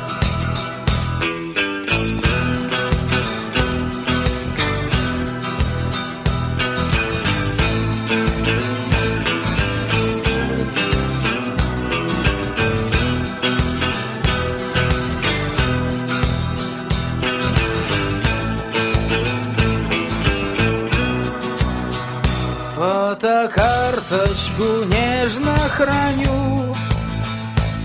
Ты смеешься на ней, я кричу. Я вернусь, по-другому нельзя. Потому что есть ты у меня. Вновь поход И опять мы идем Ловим воздух, как лошади ртом. Ну и пусть впереди западня. Главное, что есть ты у меня. А ты там, там, там, где смородина растет. И береза тонким прутиком песок метет. А ты там, где весна, а я здесь, где зима Главное, что есть ты у меня. А ты там, там, там, где смородина растет И береза тонкий прутиком песок метет А ты там, где весна, а я здесь, где зима. Но это ничего ведь, правда? Главное, что есть ты у меня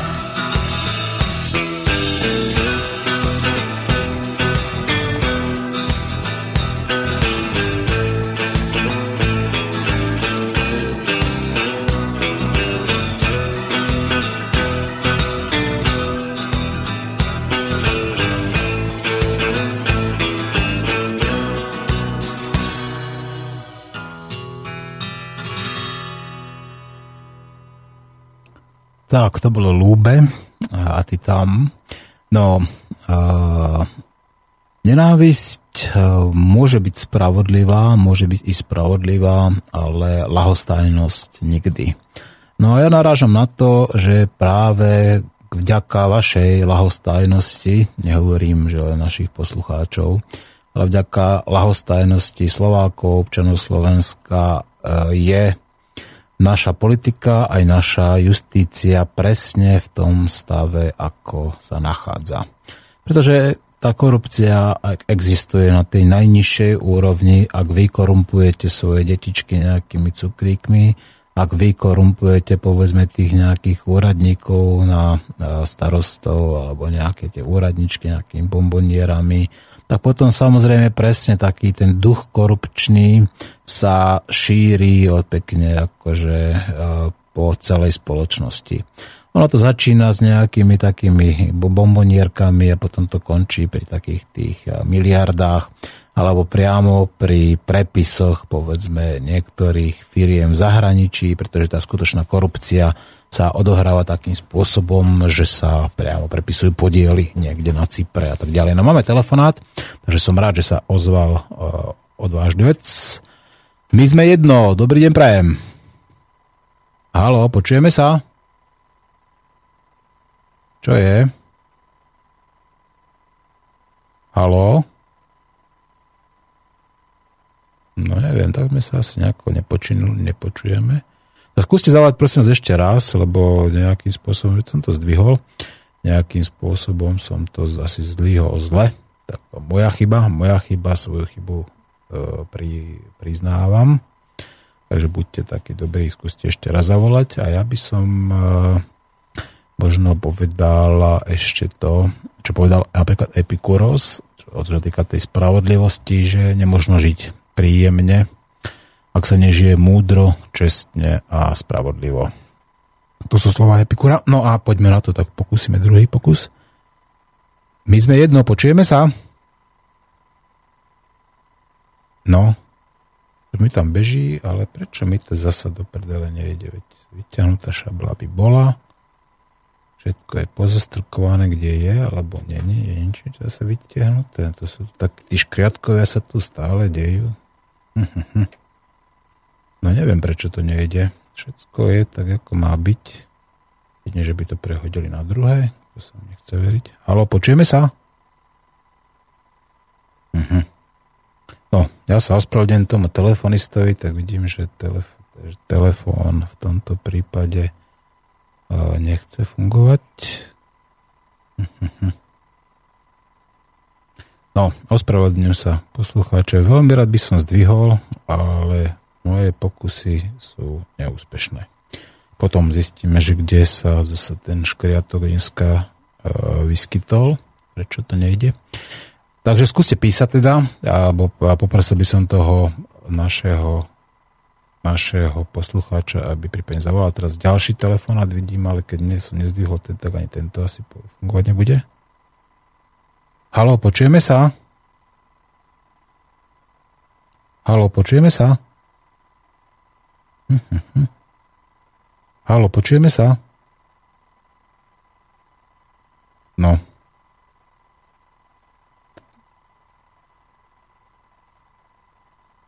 Niečo tam vzadu počujem, ale sa mi zdá, že to je nejaké slabé.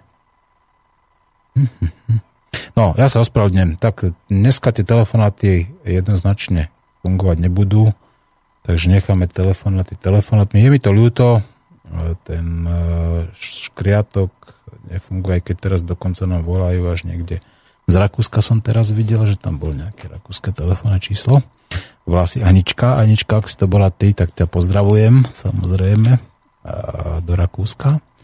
No, takže budeme sa venovať tým prípadným mailom, ktoré ešte pošlete, aj keď vidím, že, tá, že ten strach hovoriť o tých našich strážcoch spravodlivosti je veľký.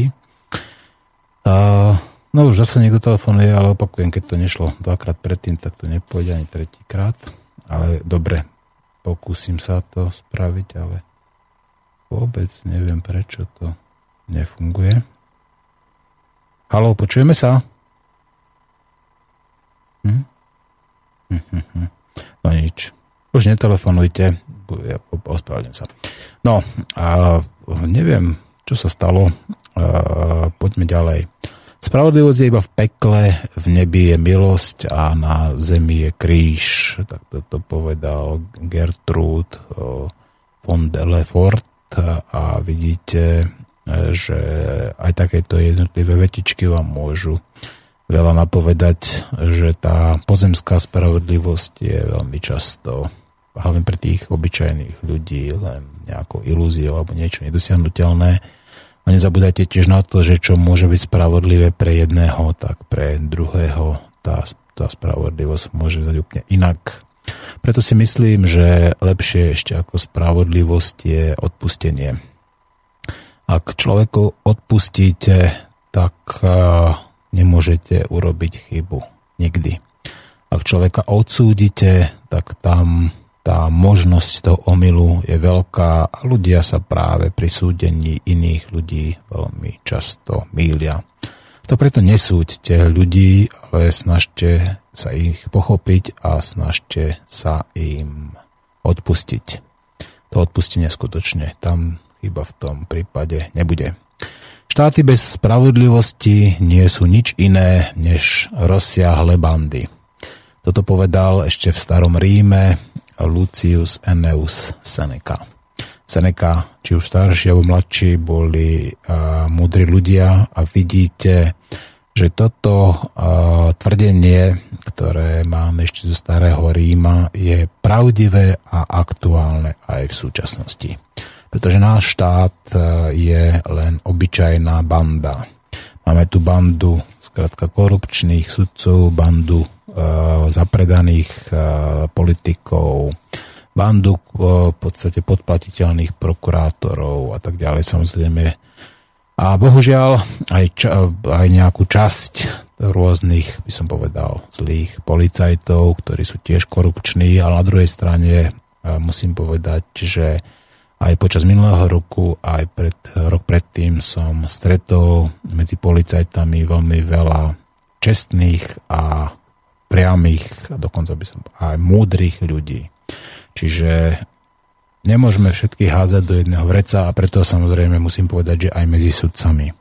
Určite existujú ľudia, ktorí si ten svoj sudcovský talár zaslúžia, ktorí robia, povedzme to, čo robia, to znamená ten výkon svojej sudcovskej funkcie takým spôsobom, aby bola zachovaná ich morálna integrita, aby skrátka sa mohli každé ráno pozrieť do zrkadla, aby skrátka to robili takým spôsobom, ako im to káže ich svedomie a aby ich deti, vnúci a tiež história nikdy nemohla povedať, že toto bol nejaký vred na súdnictve, alebo toto bol nejaký, nejaká metastáza na súdnictve, ktorá vždycky súdila len podľa toho, že na ktorú misku váh mu viacej dali.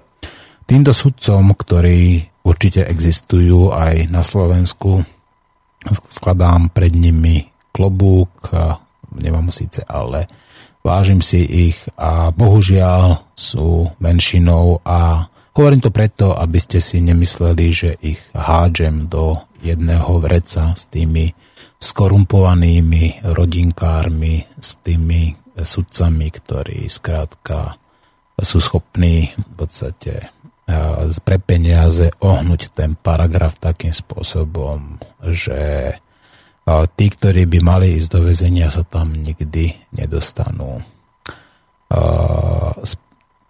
Takže Možno vždycky bude čas k tomu, aby ste sa vrátili, aj vy sudcovia, k tomu spravodlivému životu. Aby ste prestali klamať sami seba a aby ste prestali udržiavať e, ilúziu nejakej spravodlivosti vo svojej rodine a vo svojom okolí a pritom e, pod, e, pod nejakou to pokrievkou alebo v nejakých tých zadných miestnostiach tých eh, súdov vybavovali tam povedzme nejaký biznis. Nikdy nie je neskoro a pamätajte na to, a to pravdepodobne sudcovia budú vedieť, že eh, spravodlivosť je síce slepá, ako aspoň tak sa to o tom hovorí, ale treba brať do úvahy aj to, že tie božie mlyny povedzme, melú pomaly, ale isto. To znamená, ak vás neodsúdi prítomnosť, tak vás odsúdi určite história. Pretože tie dôkazy a tie, a povedzme, tie, všetky tie prehmaty, tie chyby, ktoré ste tu robili, alebo tie klamstvá, ktoré ste tuto samozrejme púšťali do éteru, tak všetky sú niekde e, zaznamenané a raz vás to dostihne. A keď nie vás, tak to môže byť práve ešte horšie, že to môže dostihnúť vaše deti prípadne, alebo vašich vnukov. A ja viem, že deti nemôžu za svojich rodičov a vnúci tiež nemôžu za svojich rodičov, ale dobre viete, že často sa práve ten hnev toho damu, ktorý býva iracionálny ktorý býva nezvládnutelný, tak sa môže obrátiť práve takýmto spôsobom aj na tí, tie ďalšie generácie aj povedzme nevinných čistých ľudí, takže nikdy nie je príliš neskoro, radšej treba začať čo najskôr a začnite sebou. Vystúpiť e, nejakému sudcovi, ktorý by popísal povedzme nejaké kauzy alebo povedzme ako to tu na Slovensku funguje, tak e, ten priestor tu na slobodnom vysielači dostanete vždy. Ak by ste chceli hovoriť eh, kdokoľvek povedzme z tej, eh, z tej iniciatívy za alternú justíciu, alebo aby chcel ktorýkoľvek sudca hovoriť o nejakých konkrétnych prípadoch, eh, povedzme, ktorých vie, tak v rámci tej diskretnosti tak mu dokážeme vyhovieť tak, že môže hovoriť povedzme len podne, ako, ako anonymne napríklad, ako nejaký ten whistleblower, to znamená ten, ktorý oznamuje nejakú túto skutočnosť a dáme priestor.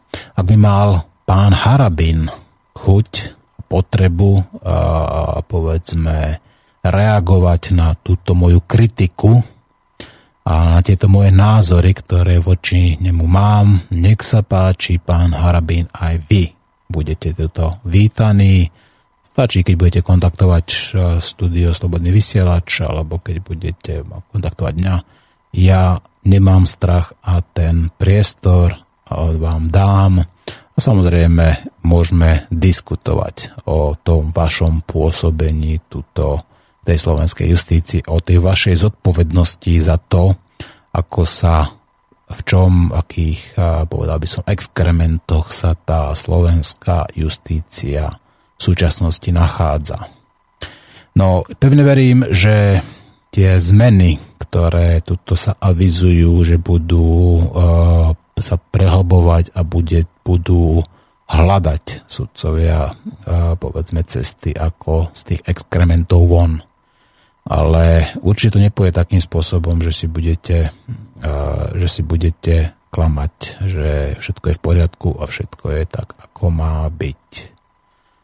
Všetky veľké veci sú jednoduché a mnohé možno vyjadriť eh, len pár slovami, napríklad slovami ako sloboda, spravodlivosť, česť, povinnosť, milosrdenstvo, nádej.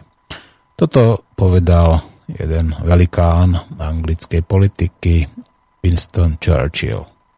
Tak rozmýšľajte nad tým, páni sudcovia, či vám hovorí niečo sloboda, či vám hovorí niečo spravodlivosť, či vám hovorí niečo česť, povinnosť, milosrdenstvo, nádej. A George Bernard Shaw povedal, vždy buďte spravodliví, tým sa jedným zavďačíte a druhých ochromíte. No, takže máte čo robiť, páni sudcovia. A ja si zatiaľ zahrám ešte nejakú pesničku. A tentokrát to bude No, dajme si Slobodnú Európu, ktorú sme na Silvestre dali a ktorú, ktorú rád sem tam zahrám. A zahrám tú najobľúbenejšiu od nich a to znamená podvod. A počúvate Slobodný vysielač reláciu nenásilný antiterorista, ktorá bude asi za nejakú štvrthodinku končiť. Takže ak máte ešte nejaké otázky, tak napíšte mi na mail, lebo nejaký škriatok tu zase porobil čo s tým mojim telefónom.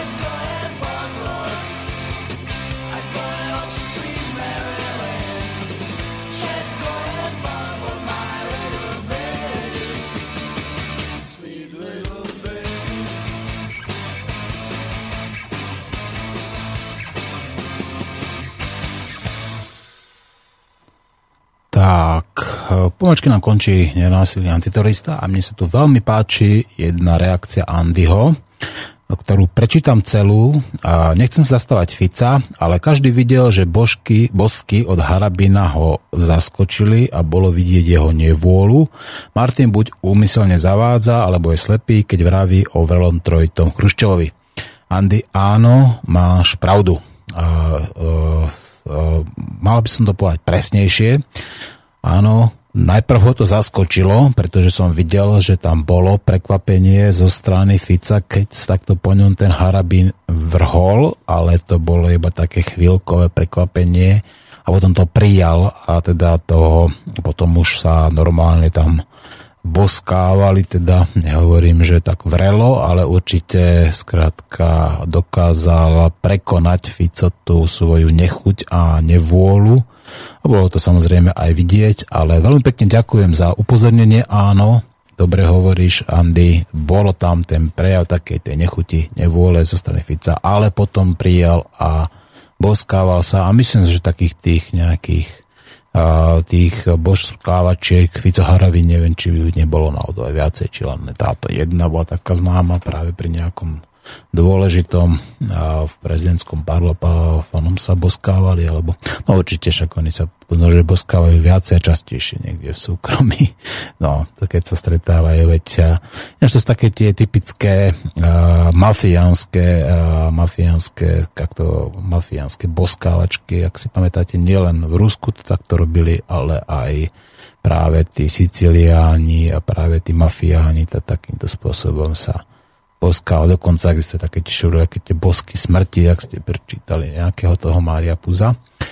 Dobre, no toto by bolo asi všetko. Uh, uh, tuto píšu, napríklad ak budete študovať tie texty, ktoré sa týkajú tej reformy uh, reformy súdnictva, tak tuto sa vyjadrujú napríklad niektorí sudcovia o nejakých absolútne transparentných výberových konaniach do justície. No toto teda musím povedať, že ani mi to nechce ísť z úst, keď takéto niečo napíšu, keď budú práve tí skorumpovaní sudcovia vyberať tých nových, ktorí ešte by vraj nemali byť skorumpovaní. A, a toto skutočne práve na tej, na tej, mm, na tej stránke, kde hovoria tí sudcovia, tam píšu priamo sudcovia, aby ste vedeli, ktorí sa vyjadrujú práve k tým palčivým témam, ktoré, ktoré, ktoré rezonujú práve tou súd, súdskou obcov, tak musím povedať, že je to ináč katastrofa Dokonca, ale je tu také pekné napríklad vyjadrenie napríklad pána sudcu Babiaka, že sudcovia sa nesmú stavať nad ústavu a nad zákon napríklad, alebo ide o kanibalizmus, keď, to je pekné, keď upír uhryzne právnika, tak toto bolo veľmi pekné, pretože dá sa povedať, že to prirovnanie je celkom, pek, celkom trefné. Takisto ako také, keď si dávno som taký krásny ponbod niekde zachytil, ak si dobre pamätám, že ako to je, že v podstate, že nájsť nejak, že poctivého právnika alebo takého poctivého pravdovravného právnika je ako stretnúť sa za nielom alebo takéto niečo. No v každom prípade tá, to súdnictvo na Slovensku je v katastrofálnom stave. Sudcovia tuto skladka nerešpektujú ani také tie úplne najzákladnejšie súdne princípy. Napríklad taký ten súdny princíp, ktorý sa volá audi alteram partem, to znamená vypočuť si druhú stranu Sudcovia často v podstate rozhodujú schematicky, len účelovo na to a bez toho, aby podcu posúdili individuálny prípad samostatne. Skladka rozhodujú tak ako naučené roboty a dokonca nedovolia ani vyjadriť sa povedzme k tým skutkom, ktoré sa stali. A to sa samozrejme stalo aj mne konkrétne, pretože ja sa budem s týmto sa súdim s týmto štátom a aj sa súdiť budem a nepovolím. Zavrite ma nakoľko chcete, ale ja, pravda zostane pravdou, aj keď jej nebude veriť nikto. aj keď jej budem veriť iba ja sám. A práve toto je taký ten príklad, že vôbec mi nedovolili ani vy, vystúpiť iba iba čiastočne, kde ma neustále proste sudkynia prerušovala a snažila sa proste zabrániť k tomu, aby som otvorene povedal svoj názor, alebo aby som povedal iba tú záverečnú reč, na ktorú samozrejme by som mal mať právo, či už v rámci plurality názorov, alebo či už v rámci slobody prejavu. Čiže sudkynia nemá problém porušovať priamo v súdnej sieni základnú listinu ľudských práv a slobôd, to znamená ústavu ako takú, pretože táto listina je súčasťou Ústavy Slovenskej republiky a sudcovia nemajú problém práve takýchto vecí sa dopúšťať, pretože veď oni majú predsa imunitu. Veď oni predsa majú monopol na pravdu. A okrem toho, že majú tento monopol na pravdu a imunitu, sú ešte chránení aj tými ozbrojenými zložkami. To znamená, sú chránení políciou, sú chránení armádou, a preto si myslia, že oni sú tí novodobí bohovia, ktorí si sprivatizovali tú slepú justíciu a urobili si s nej tú uh, skôr nie justíciu, ale korupčnú prostitúciu, pretože toto je tá bohyňa, ktorá vládne slovenskej spravodlivosti, slovenskému, slovenskému justičnému systému. Korupčná prostitúcia, alebo takto by sa tá ich bohyňa, tá ich modla mala presne a správne volať. Takže pán Harabin, ak máte odvahu a ak chcete dostať slovo, nech sa páči. Prídite sem do slobodného vysielača, prídite sa obhajovať, príďte povedať niečo k tej kritike, ktorú nepočujete z mass médií, pretože sa vás aj mass média boja, ktorú nepočujete od svojich sudcov, pretože sa vás aj sudcovia boja, ktorú nepočujete možno ani od svojich rodinných priateľov alebo svojich blízkych, pretože aj tí sa vás boja. Vaša moc je celá založená iba na strachu. A strach a spravodlivosť majú spoločné iba to prvé písmenko v tom slove. Takže spravodlivosť na Slovensku neexistuje a pokiaľ tam bude tento súčasný, tieto súčasná, ako to nazvať, táto, táto zberba doslova, musím to povedať, tak ani nikdy fungovať nezačne. Ak chceme súdny reforma tento súdny systém, tak robíme niečo, čo reálne nejde. Skúsme rozmýšľať inak a skúsme začať stavať tú spravodlivosť na nových, iných zákonoch a s inými ľuďmi, ktorí majú, povedzme, na to predpoklady.